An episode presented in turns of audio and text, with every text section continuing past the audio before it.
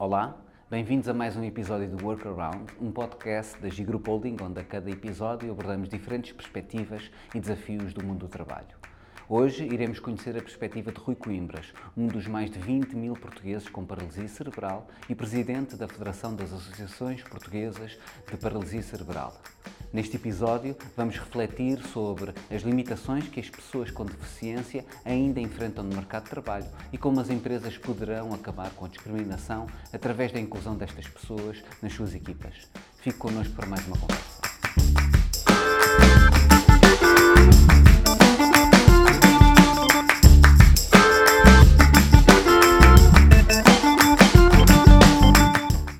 Muito obrigado, Rui, eh, por ter aceitado o nosso convite e por dar voz a uma realidade que muitos de nós ainda desconhecem. Eu, se calhar, antes da pergunta inicial, que uh, aqui íamos arrancar com, precisamente com a, com a Federação, uh, com a sua presidência da Federação, perguntava-lhe o que é, então, a paralisia cerebral. Olá, boa tarde.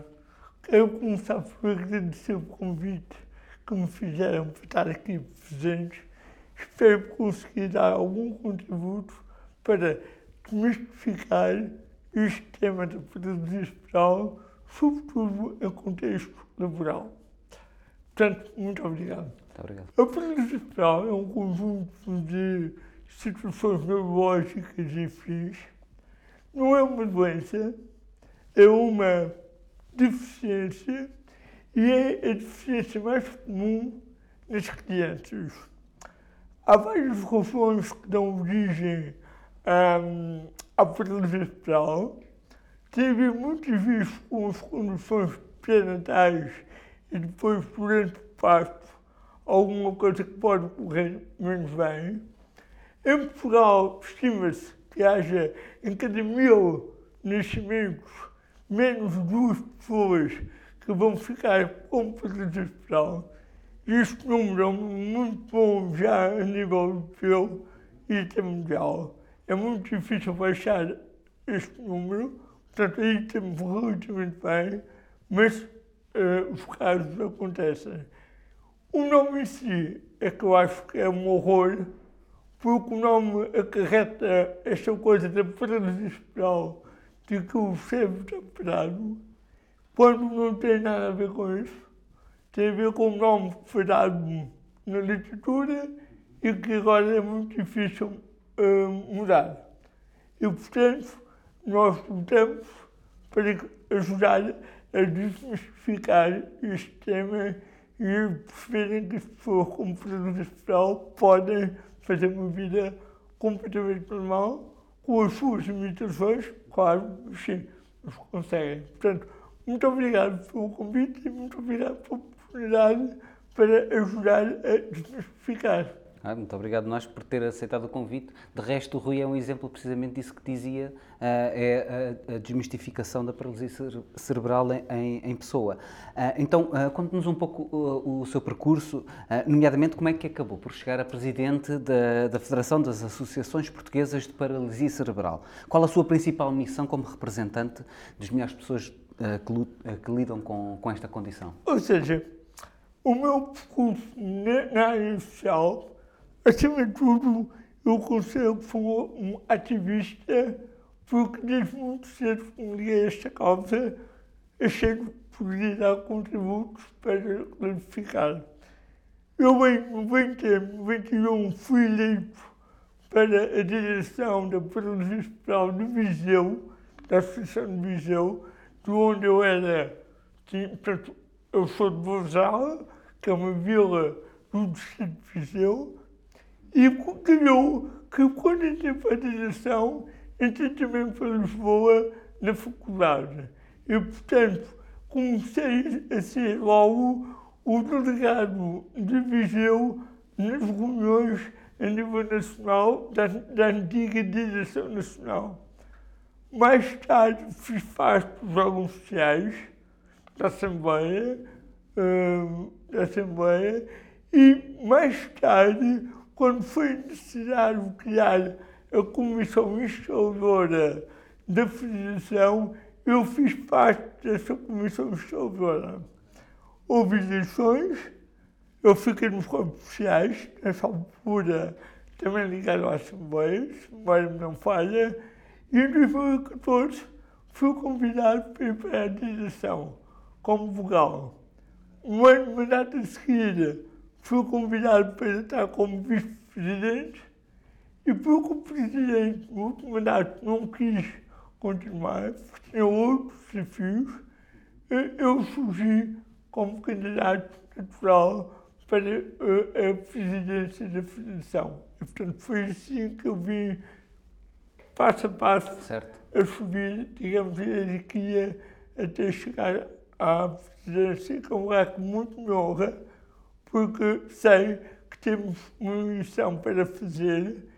E, respondendo à segunda parte da sua questão, a Federação é uma entidade mais política no sentido de que é a entidade que representa a Federal nas reuniões a nível nacional, quer eh, basicamente com o governo e com as entidades que se relacionam com a Federal. Portanto, enquanto podem ser, que podem ser a Secretaria de Estado de Inclusão, pode ser a educação, pode ser a saúde, ou seja, todas estas áreas direto ou indiretamente, nós temos que estar presentes e temos que influenciar, nomeadamente na educação, nomeadamente na saúde, nomeadamente na segurança social, são três pilares muito importantes que nós precisamos dar.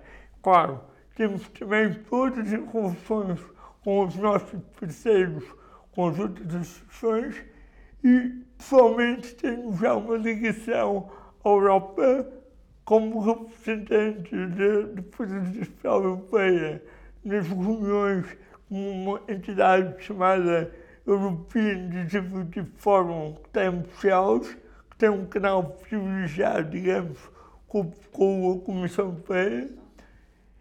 E, portanto, por visto, ajuda a ter uma visão não só nacional, mas europeia. Eu que sou um europeísta convicto de que acho que nestas coisas devemos olhar para o que de bom corre na Europa e tentarmos nivelar para a Europa e não ficarmos uh, isolados no nosso país com, com, com, com esse tipo de, de, de coisas. Portanto, Claro, e, e precisamente uh, falando de nivelação ou de, uh, por assim dizer, de ajustes que é necessário fazer, é curioso que é, é, é, é, é gravámos muito poucos episódios de podcast, mas é a segunda vez que falamos neste artigo, no artigo 13 da Constituição, que diz que ninguém pode ser privilegiado, beneficiado, prejudicado, privado de qualquer direito ou isento de qualquer dever em razão de ascendência, sexo, raça, língua, território de origem, religião, convicções políticas, etc. Falámos uh, em episódios anteriores de, a propósito da idade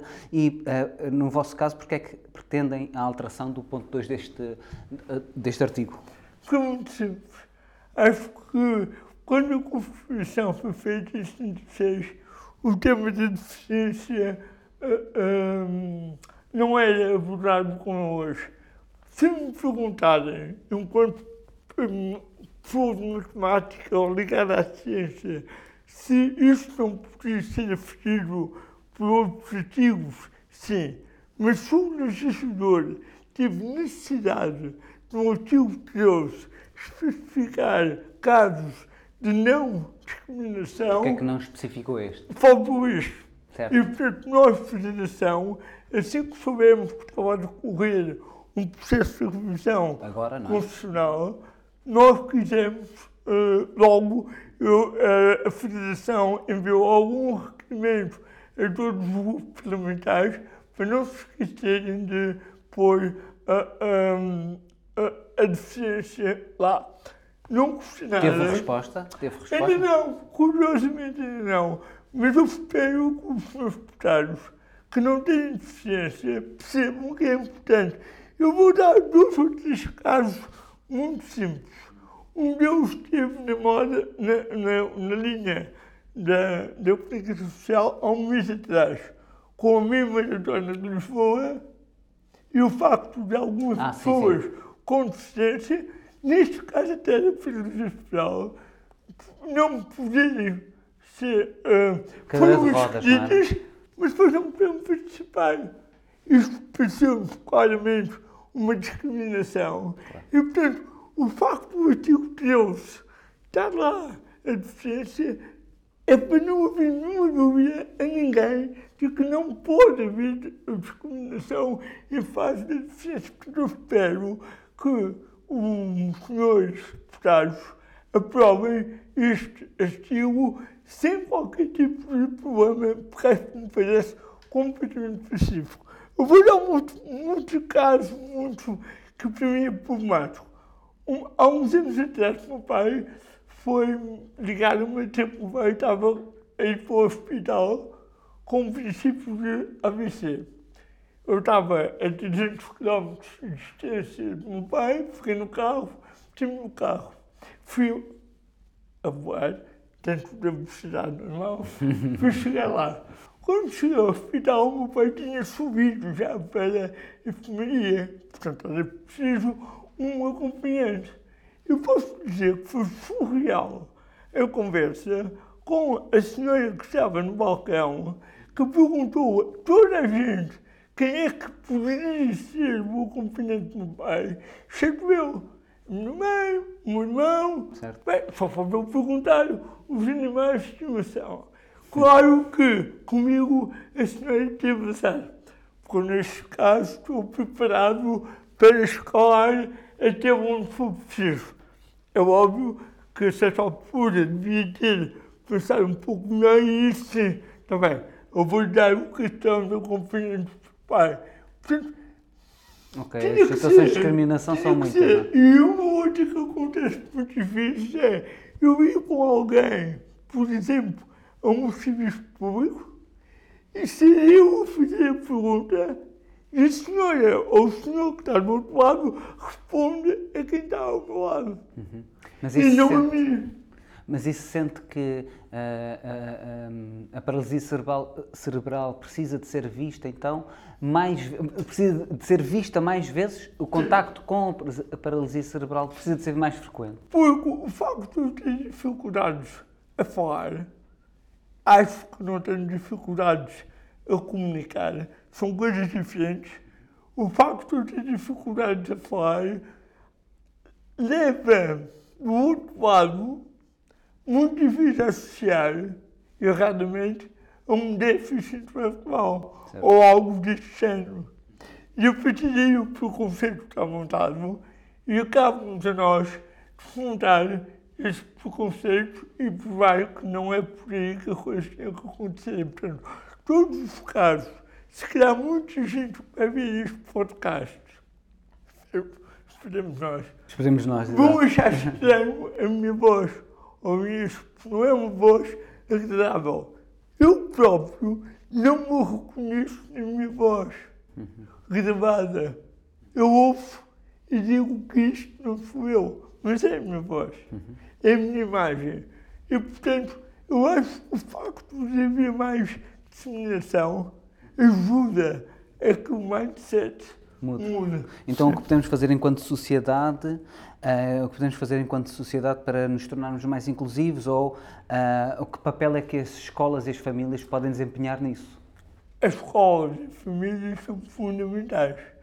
Eu, tenho, eu ser convidado para fazer apresentações por- pelo país e eu tenho um cubo mágico, daqueles cubos com nove posições e as três posições baixo são claramente a família nas suas diferentes vertentes.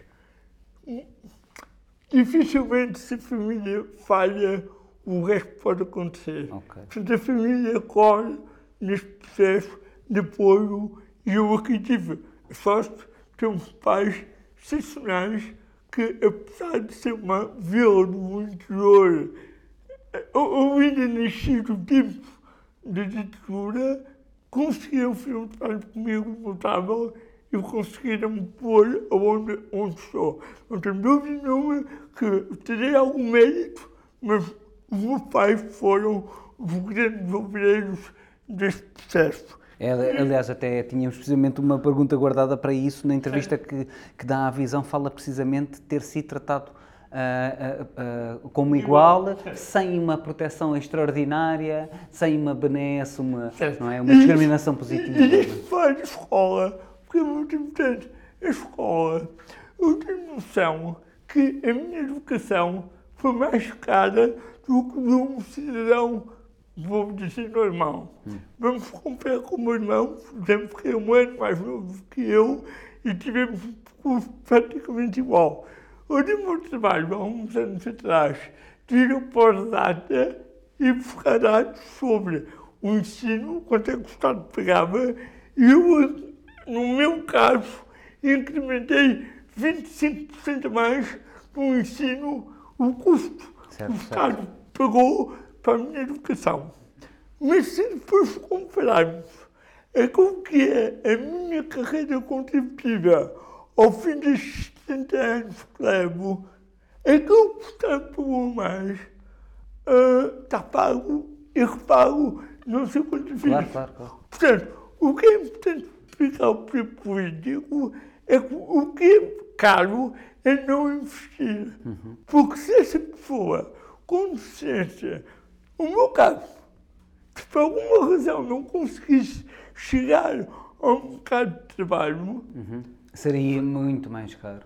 Peço desculpa por falar desta maneira, mas é um custo pois, para o Estado para o resto da vida. Certo, certo. E se a gente depois entrar com fatores como o abstencionismo dos pais que faltam ao trabalho para ficar em casa com os uhum. filhos, Sim, esse tipo de coisas, então o custo é enorme. E, portanto, nós temos que olhar para a deficiência como a formação é fundamental, se calhar não para todos serem engenheiros ou doutores, mas para poderem ser uma área de competência que depois no futuro consiga trazer alguma sustentabilidade. Certo. Isso é muito importante. Para, para não falarmos aqui, para além do aspecto puramente contabilístico, contabilístico, para não falarmos aqui da satisfação pessoal que se tem ao, ao, ao, desenvolver competências, ou entrar com competências no mercado de trabalho. E, eu, e... eu, eu peço imensa desculpa falar de pessoas com números financeiros, mas às vezes é preciso também perceberem que é isso que temos a falar depois no fim do dia. Contas, sim, no sim. fim do dia. Sim. E, portanto, todos estes investimentos que fizeram, por isso é que nós temos alguma dificuldade em, perceber como é que hoje em dia ainda há dificuldades na intervenção precoce, como é que há dificuldades ainda na integração nas escolas com os porque são fundamentais para dotar as pessoas com deficiência de instrumentos para poderem ir para o futuro. E permite-me acabar com uma frase da minha professora primária, que em 76, portanto, início do pós-revolução, dizia mais tarde, em casa da família, uma frase que eu acho que é verdadeiramente extraordinária, que, que era uh, facilitar a vida ao Rui era desistir dele. Uhum. E ela nunca me facilitou o caminho. Certo, nem certo. ela, nem os professores que vieram a seguir. E isso, apesar de eu não ter gostado, uhum. como aluno, mas reconheço hoje em dia. O papel que teve. O papel fundamental, certo, porque obrigou-me a fazer as coisas igual para igual. E se eu não fizesse, ficaria para trás. E se eu ficasse para trás, ia ficar à espera do comboio na paragem do autocarro. Pois, pois. Ou seja, nunca mais apanhava o comboio. Claro, claro, claro. E, portanto, esta parte da educação e da formação é fundamental para depois chegarmos aqui ao mercado de trabalho. Certo. E, não, não, não, por amor de Deus. Uh, uh, uh, e, e, precisamente na, em relação à sua entrada no mercado de trabalho, quais foram as principais barreiras que existiram ou que viu ou que vêm a existir para as pessoas com, com paralisia cerebral no, no, acesso ao mercado de trabalho? No meu caso, eu, eu acabei sempre privilegiado, porque ainda antes de acabar o curso na faculdade, já tive um convite para ir a, estagiar numa seguradora na altura. Depois entrei na carreira de investigação no Laboratório Nacional de Engenharia Civil. Na altura era o estágio com a remuneração mais baixa todos que havia na banca e por aí fora. Mas continuo a achar que foi um dos sítios onde eu cresci mais como No LNEC. profissional. No LNEC. Como profissional. Mais tarde vim para o INE, fui convidado para chefiar o núcleo de base de dados do INE e é com muita responsabilidade, porque o INE, o core business são dados. Eu tinha as bases de dados ah, sobre a minha alçada com a equipa, havia depois um manager, claro, mas a parte mais operacional estava comigo. Foram dois anos brutais de trabalho, de esforço e de melhoramento para preparar na altura o censo 2001, mas por, por razões que não eh, interessam por acaso, eu fui um dos que se demitiram em bloco eh, por causa da saída da diretora de então, e e eu fui para o privado. Ou seja, para os meus pais entenderam que foi uma loucura aquilo que eu fiz. Saí da função pública. Hoje em dia, a função pública. Já não é vista da mesma é- maneira. Sim, mas sim, há claro. 22 anos atrás Sim, sim, claro, era. E já num lugar de fim de média. Claro, Portanto, claro. ah, Parecia um pouco arriscado, não é? arrisquei tudo, mas hoje tenho a certeza de que fiz o caminho que, que, que faz. Isto é importante. Isto é uma mensagem que eu queria deixar às pessoas com deficiência. que é, Nós não podemos só esperar que os outros nos deem oportunidade. Também temos que ser nós A criá-las. a criar e fazer um esforço para poder agarrá-los. Mas que barreiras sente que existem no acesso ao mercado de trabalho para pessoas com deficiência ou paralisia Existem cerebral? várias. Meu- a comunicação é uma delas. Depois tem uma outra que tem a ver com as barreiras físicas. As cadeiras de rodas, as casas de banho que não estão adaptadas. E estes são aquelas que eu acho que são fáceis de resolver se houver vontade. E, e fica aqui um aviso que o INR, portanto, o Instituto Nacional de Reabilitação, tem linhas próprias de financiamento para poder ajustar, as empresas poderem ajustar as suas instalações para receberem ah, ah, ah, essas pessoas com mobilidade reduzida.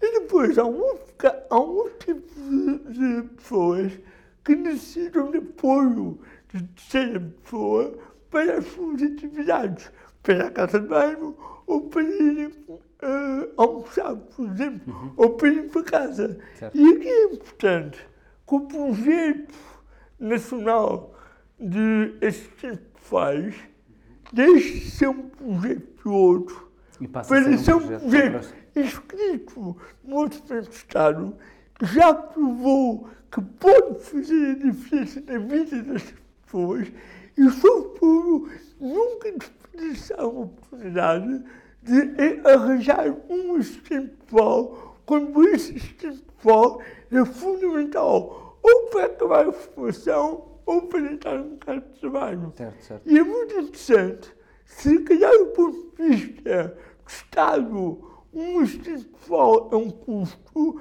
mas se nós olharmos para a floresta, se calhar é um custo com um retorno, Certo. com uma receita.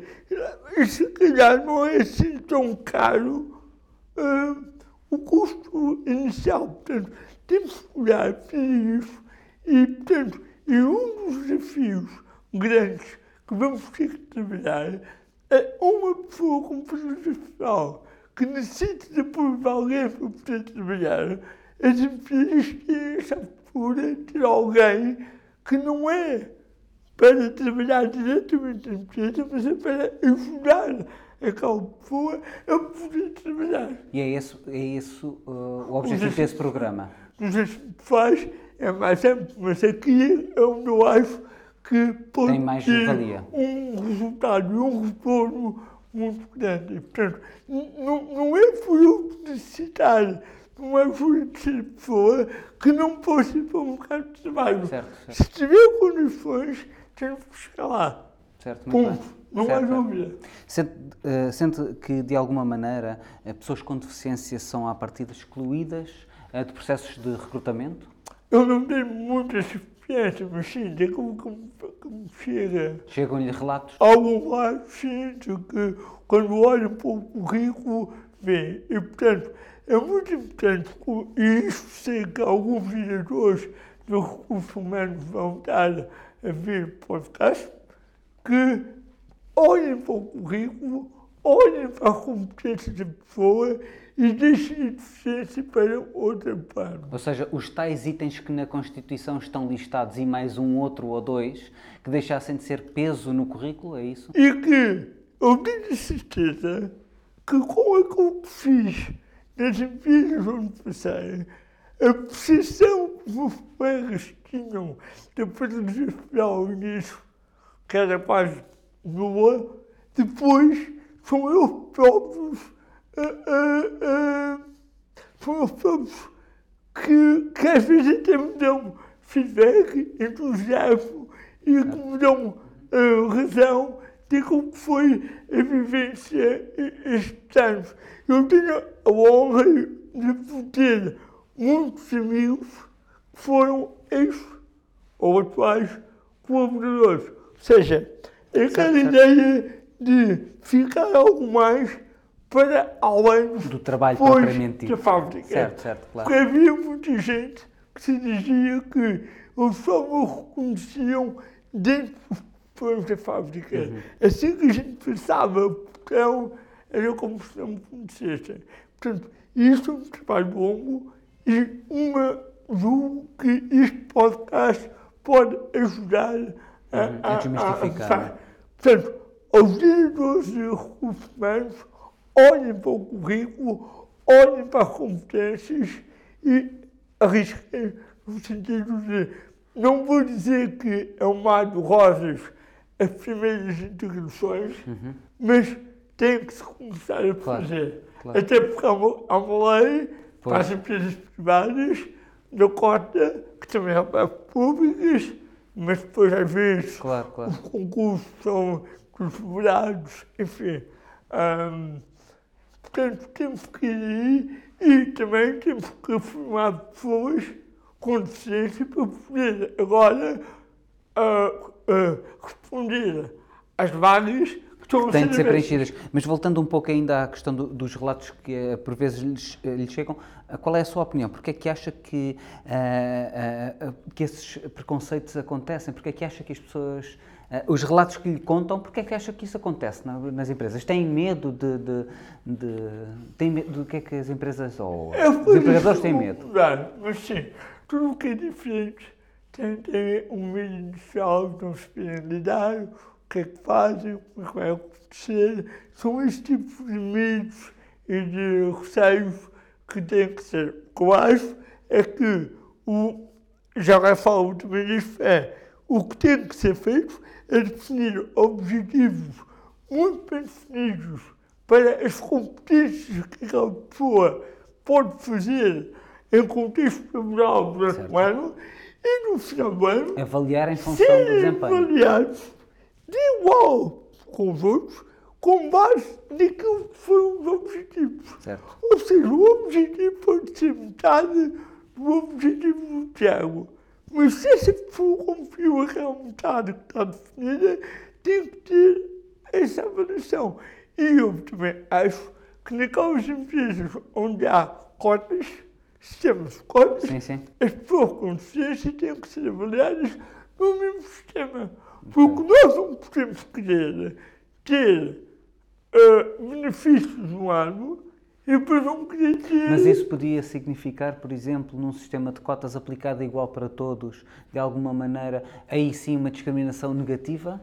Ou, poderia- ou positiva, se a pessoa teve um desempenho eh, excepcional face ao objetivo que foi definido, Ok, mesmo que certo. o objetivo fosse menor do que os outros colaboradores, certo. essa pessoa tem direito a estar no topo da pirâmide. Muito bem, muito bem. Certo? Aí, aí entra, a, entra a definição dos objetivos em linha de conta, não é? Porque nós não podemos querer a segunda, terça, quarta querer ser iguais. Há quinta e sexta, ah não, mas eu não posso.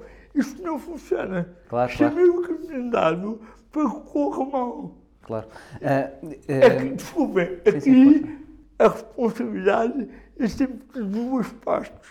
Claro. De quem pega e de quem está e quem está no trabalho. claro, claro. Não é só no ar, Claro. não funciona. Assumir uh, também, da parte de quem tem defi- deficiência, assumir as suas próprias responsabilidades. Claro, Uh, falava há pouco, ainda que levemente, mas era uma, precisamente uma pergunta que tínhamos, a questão das cotas. Existe, existem cotas por cumprir, uh, mas essas cotas são mesmo preenchidas? Se não são, porquê é que não são preenchidas?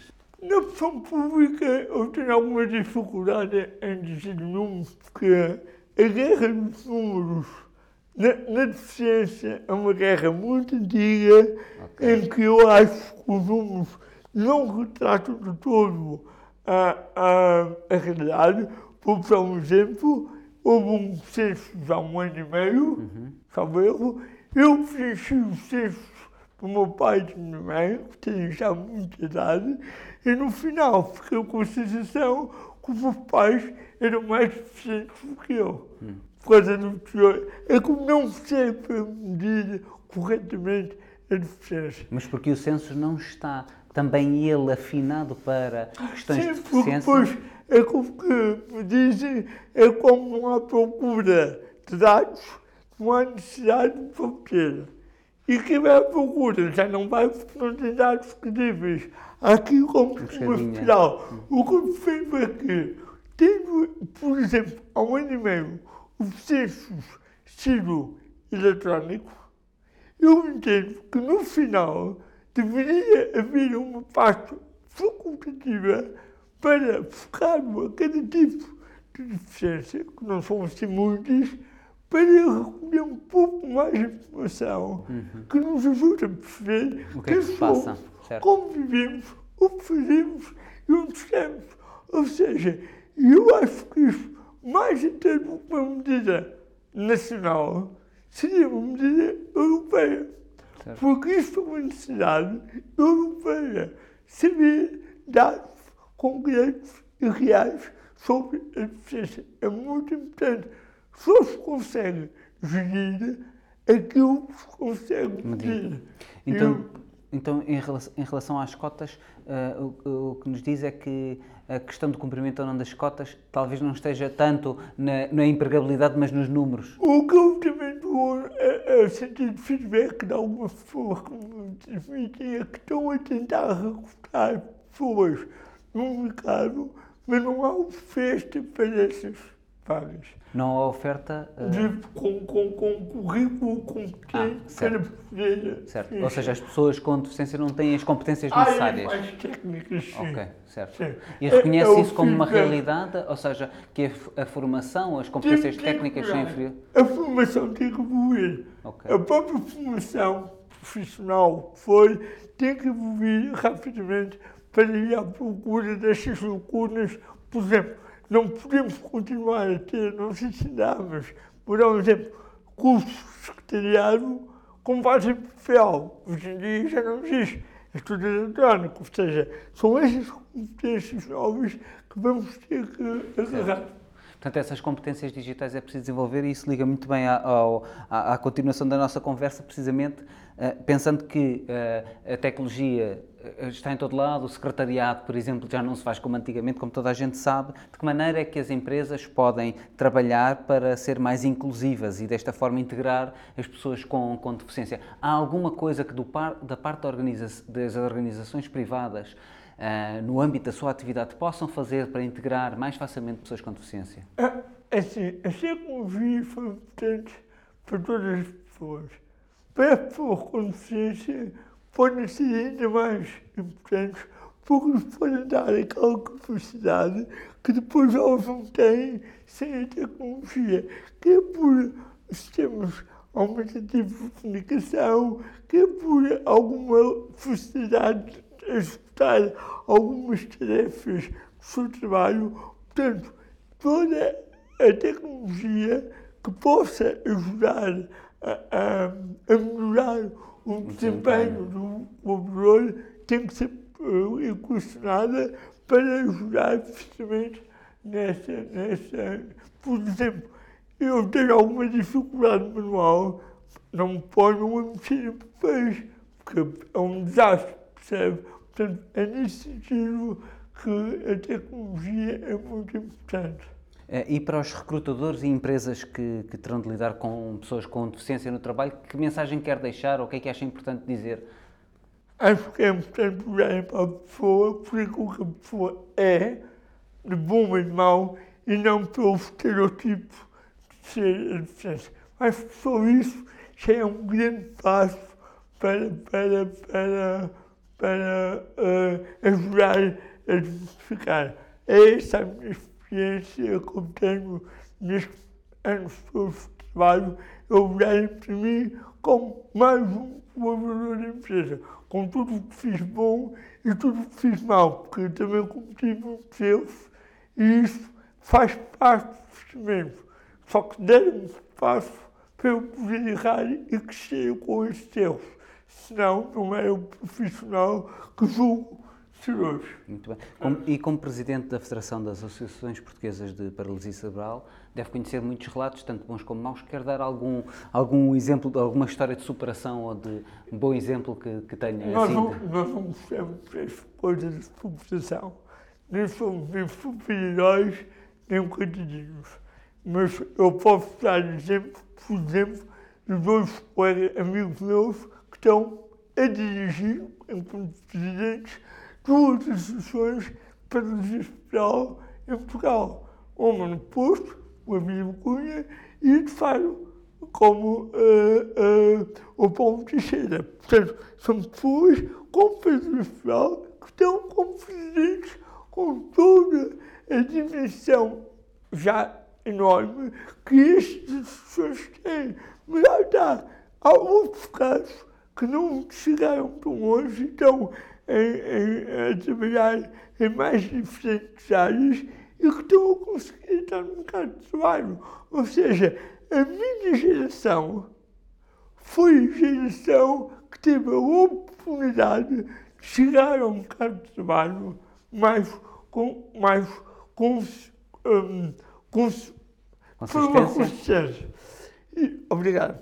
E nós temos hoje em dia eu fui a, a geração mais bem formada em termos académicos. E nós, Estado português, não podemos perder o menor investimento que fizemos a formar as pessoas uhum. e deixá-los em casa. Claro.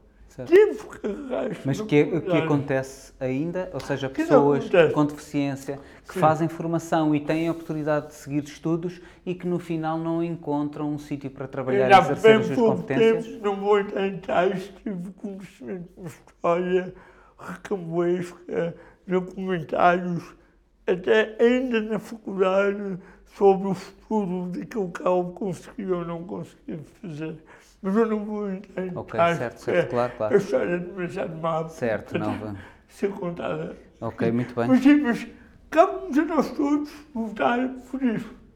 Uh, e o que é que, para encerrar uh, uh, o, nosso, o nosso episódio, o que é que o Rui de agora diria ao Rui quando, quando começou a trabalhar? Essa, essa pergunta é muito complicada. Mas eu ia buscar. Se não quiser responder, não. Eu ia buscar só uma frase de Sting, cantora, uhum. Englishman in New York, quando eu diz Be yourself, don't matter what they say. Ou seja, siga o próprio, independentemente daquilo que disserem. E, e essa força que temos que ter é uma força que vem de nós, primeiro, mas que também muita colaboradores que trabalharam comigo. Portanto, aquilo que eu hoje tem muito a ver também com todos os colaboradores que comigo trabalharam ao longo destes anos. Este curso não é só meu. Eu só fiz um bocadinho da minha parte. O resto foi de todas as pessoas que ao longo destes anos colaboraram comigo. E isso não tenho dúvida nenhuma e por isso acabo agradecendo a eles o facto de terem feito este caminho comigo. Portanto, a empresa fica mais rica quando consegue integrar desta forma, é a minha opinião. E, portanto, vamos fazer replicar mais casos. Muito obrigado, Rui, por ter aceitado o nosso convite e por vir aqui trazer o seu testemunho. Boa sorte para o trabalho na Federação. Obrigado. Uh, voltamos a ver-nos no próximo episódio. Já sabem, sigam as nossas plataformas, uh, uh, Spotify, YouTube e todas as principais plataformas de podcast. E até à próxima.